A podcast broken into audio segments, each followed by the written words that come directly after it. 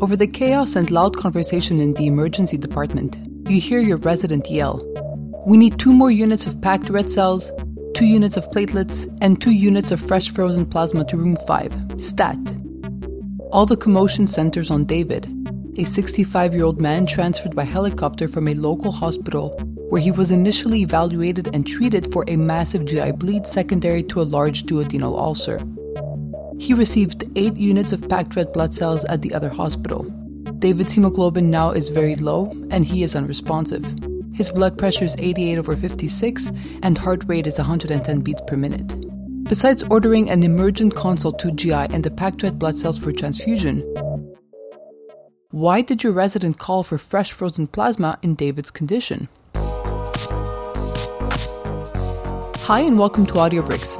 My name is Alex Dennis, and this is the brick covering the foundations and frameworks of blood.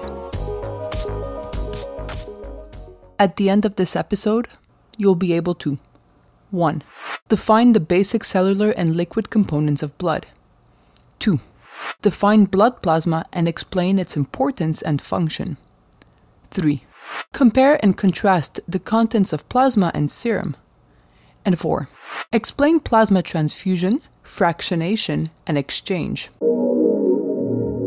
Part 1 What is blood?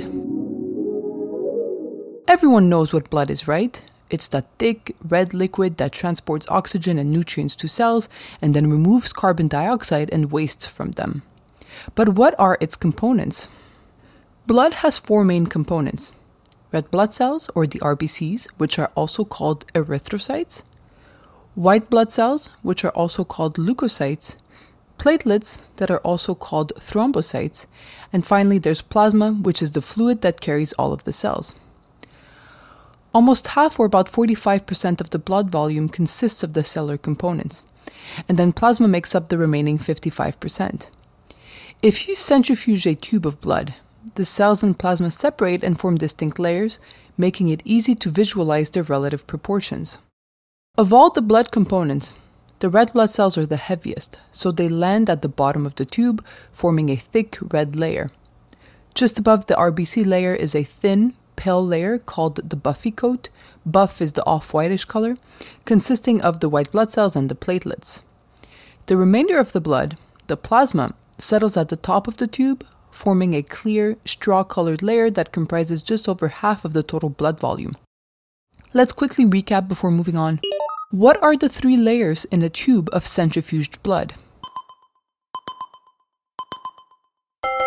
There's the red blood cell layer at the bottom, then there's the buffy coat layer, which is composed of white blood cells and platelets in the middle. And finally, there's the plasma layer at the top. Part 2 What are the types of blood cells? The blood cells can be divided into erythrocytes, leukocytes, and platelets. Let's introduce them one by one. Erythrocytes, which are commonly called red blood cells, are red because they consist mostly of hemoglobin, which contains iron that creates a red pigment when it binds to oxygen.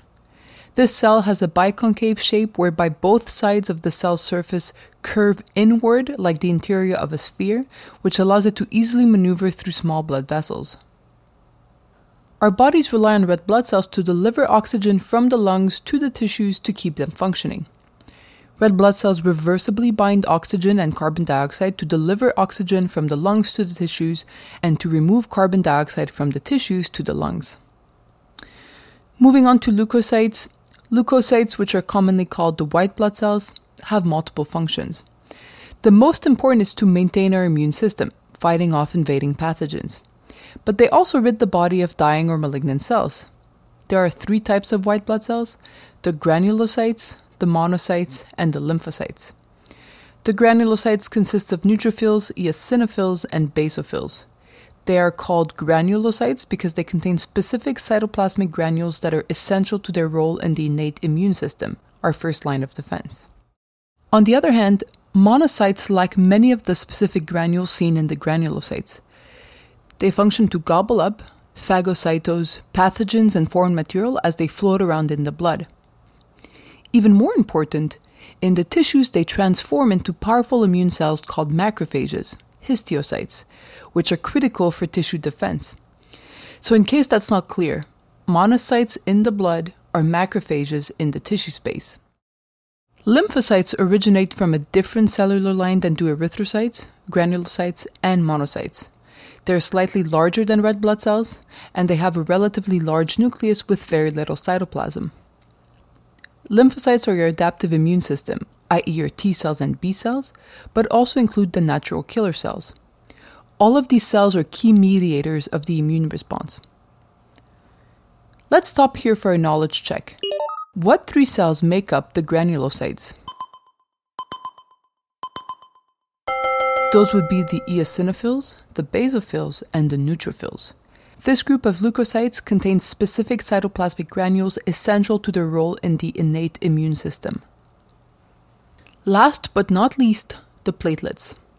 Platelets are not really cells at all, but fragments of cytoplasm shed off of larger parent cells called megakaryocytes that reside in the bone marrow. Platelets are smaller than red blood cells, with a diameter of 2 to 3 times smaller. On histology, inactivated platelets appear as small bluish circles next to red blood cells, while activated platelets adopt a stellate phenotype and clump together. Platelets serve a critical function in clotting of blood, hence their alternative name, thrombocytes. Part 3 What is plasma? Plasma is the liquid component of blood or the liquid in which the blood cells float. It contains many of the ions, proteins, and lipids that keep the body functioning. Plasma is about 92% water. This might sound like a boring fact, but it's actually very important. All that water lowers the viscosity or thickness of the blood, allowing it to flow smoothly through even the tiniest of vessels. Plasma water also acts as a circulating fluid reservoir, keeping cells and the space between cells, called the interstitial space, hydrated. So, what's in plasma besides water? Mostly proteins, which make up about 7% of plasma, and inorganic salts like sodium, potassium, calcium, carbonate, and phosphate, which make up about 1% of plasma. As you probably already know, these components play critical roles in all kinds of physiologic processes, from tiny intracellular enzymatic reactions to big fluid shifts in the body. Let's pause here to see if that's stuck. What are the main components of plasma?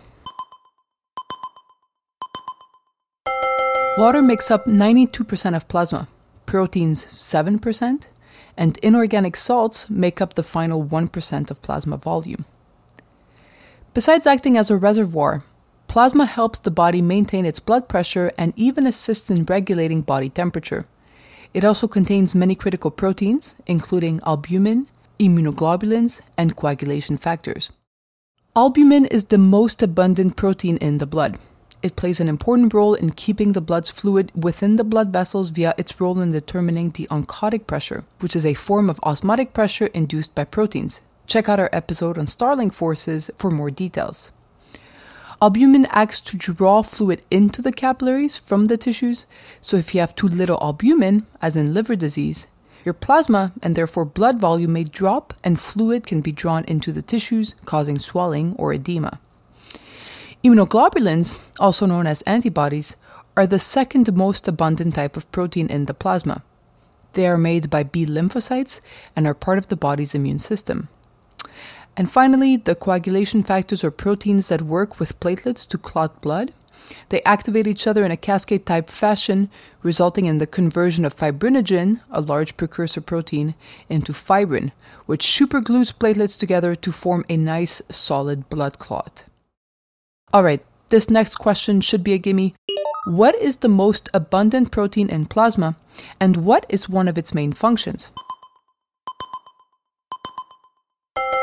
The most abundant plasma protein is albumin, which helps maintain oncotic pressure and the proper amount of water in the plasma. Clinically, products prepared from plasma can also be transfused to help save lives. For example, fresh frozen plasma can be given to patients who experience traumatic blood loss to help stop bleeding and maintain blood pressure. Now, we've talked about plasma quite a bit, but not so much about serum. So, what's the difference? People often use these two terms interchangeably, but they are not the same. Both plasma and serum are routinely used for blood testing, and both contain glucose, hormones, electrolytes, and immunoglobulins. However, One key difference is that plasma has clotting factors while serum does not include clotting factors. Repeat after me. Plasma has clotting factors, serum does not. Therefore, it should make sense to you that serum is obtained by clotting blood. For testing, sometimes serum is preferable as coagulation factors and contaminants like platelets and other blood cells might interfere with the assays. Part 4 How are plasma components used clinically? Now that we understand the composition and importance of plasma in the body, let's learn about how plasma components can be used to treat patients. If you draw a tube of blood, let it clot, and spin it down, you will see clot with serum on the top. This is the simplest procedure and the most often done for blood testing. In order to create plasma, however, we cannot let the blood clot before spinning it down. Therefore, added anticoagulants are needed when separating plasma from whole blood. So, why use plasma and not serum? Well, that's because plasma contains coagulation factors and platelets, again, which may be needed by the patient. When a person donates blood, that blood can be separated into packed red blood cells and plasma, and whole plasma can further be separated into plasma components. This separation allows us to treat a variety of different conditions and diseases, the main ways that plasma is used are plasma transfusions and plasma exchange, also called plasmapheresis. Plasma fractionation is the separation of the important components of plasma so that they can be used to treat specific medical problems.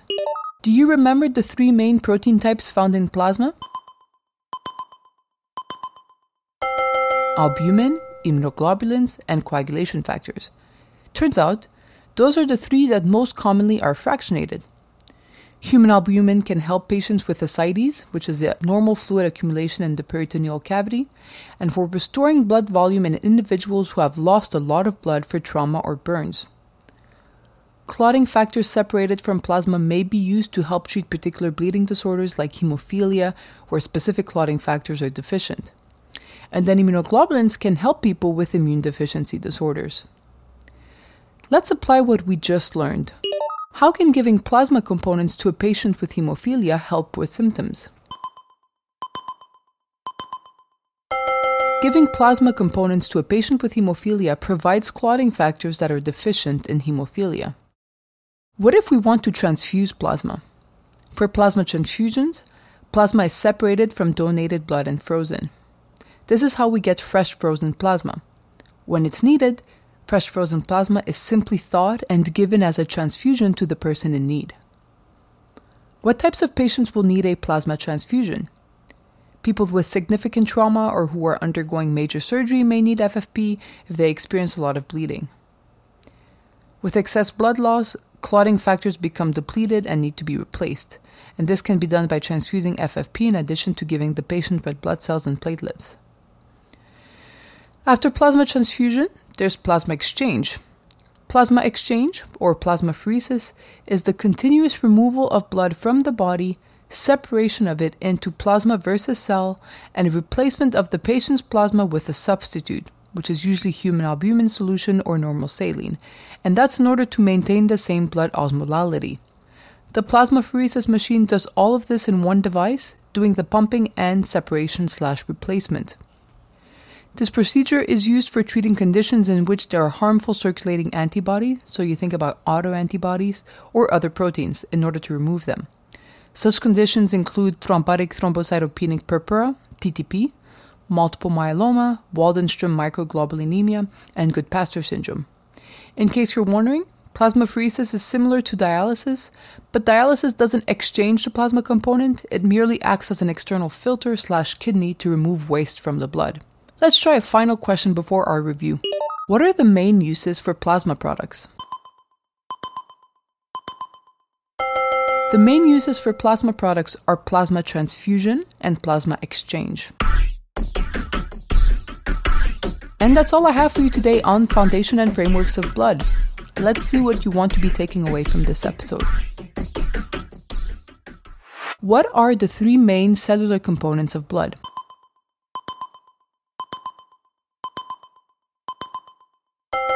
Blood's three main cellular components are the red blood cells, the white blood cells, and the platelets.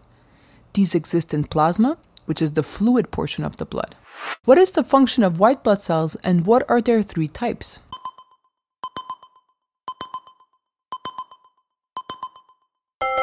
The white blood cells are our immune cells. There are three types of white blood cells the granulocytes, the monocytes, and the lymphocytes. What are the components of plasma?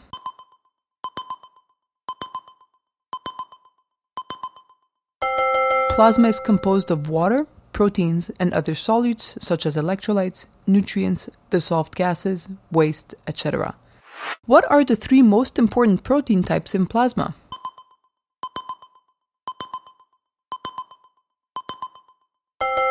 The three most important protein types of plasma are albumin, immunoglobulins, and clotting factors. What is the main difference between plasma and serum?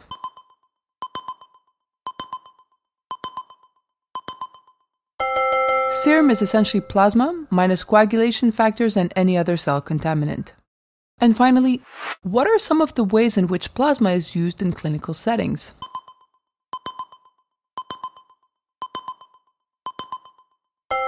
Plasma and plasma components can be used for transfusions, fractionation, and exchange, which is plasmapheresis, to help treat various medical disorders.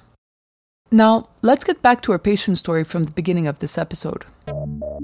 Thinking back to David now, he's a 65 year old man who got transferred by helicopter from a local hospital where he was initially evaluated and treated for a massive GI bleed secondary to a large duodenal ulcer. He received 8 units of packed red blood cells at the other hospital. David's hemoglobin is now very low and he is unresponsive. His blood pressure is 88 over 56 and his heart rate is 110 beats per minute. Why did your resident call for fresh frozen plasma?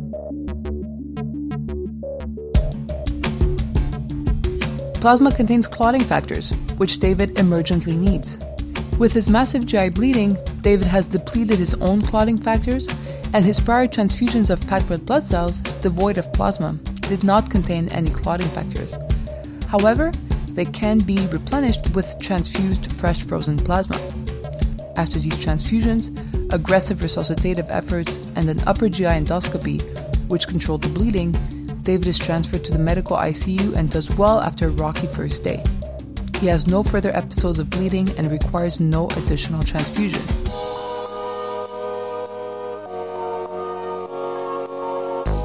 And that's a wrap on foundations and frameworks of blood. If you enjoyed what you heard, make sure to like and subscribe to this podcast. Your feedback is super helpful to us. You can also get the full RX RxBricks experience online at www.usmle-rx.com. I will catch you on the next one.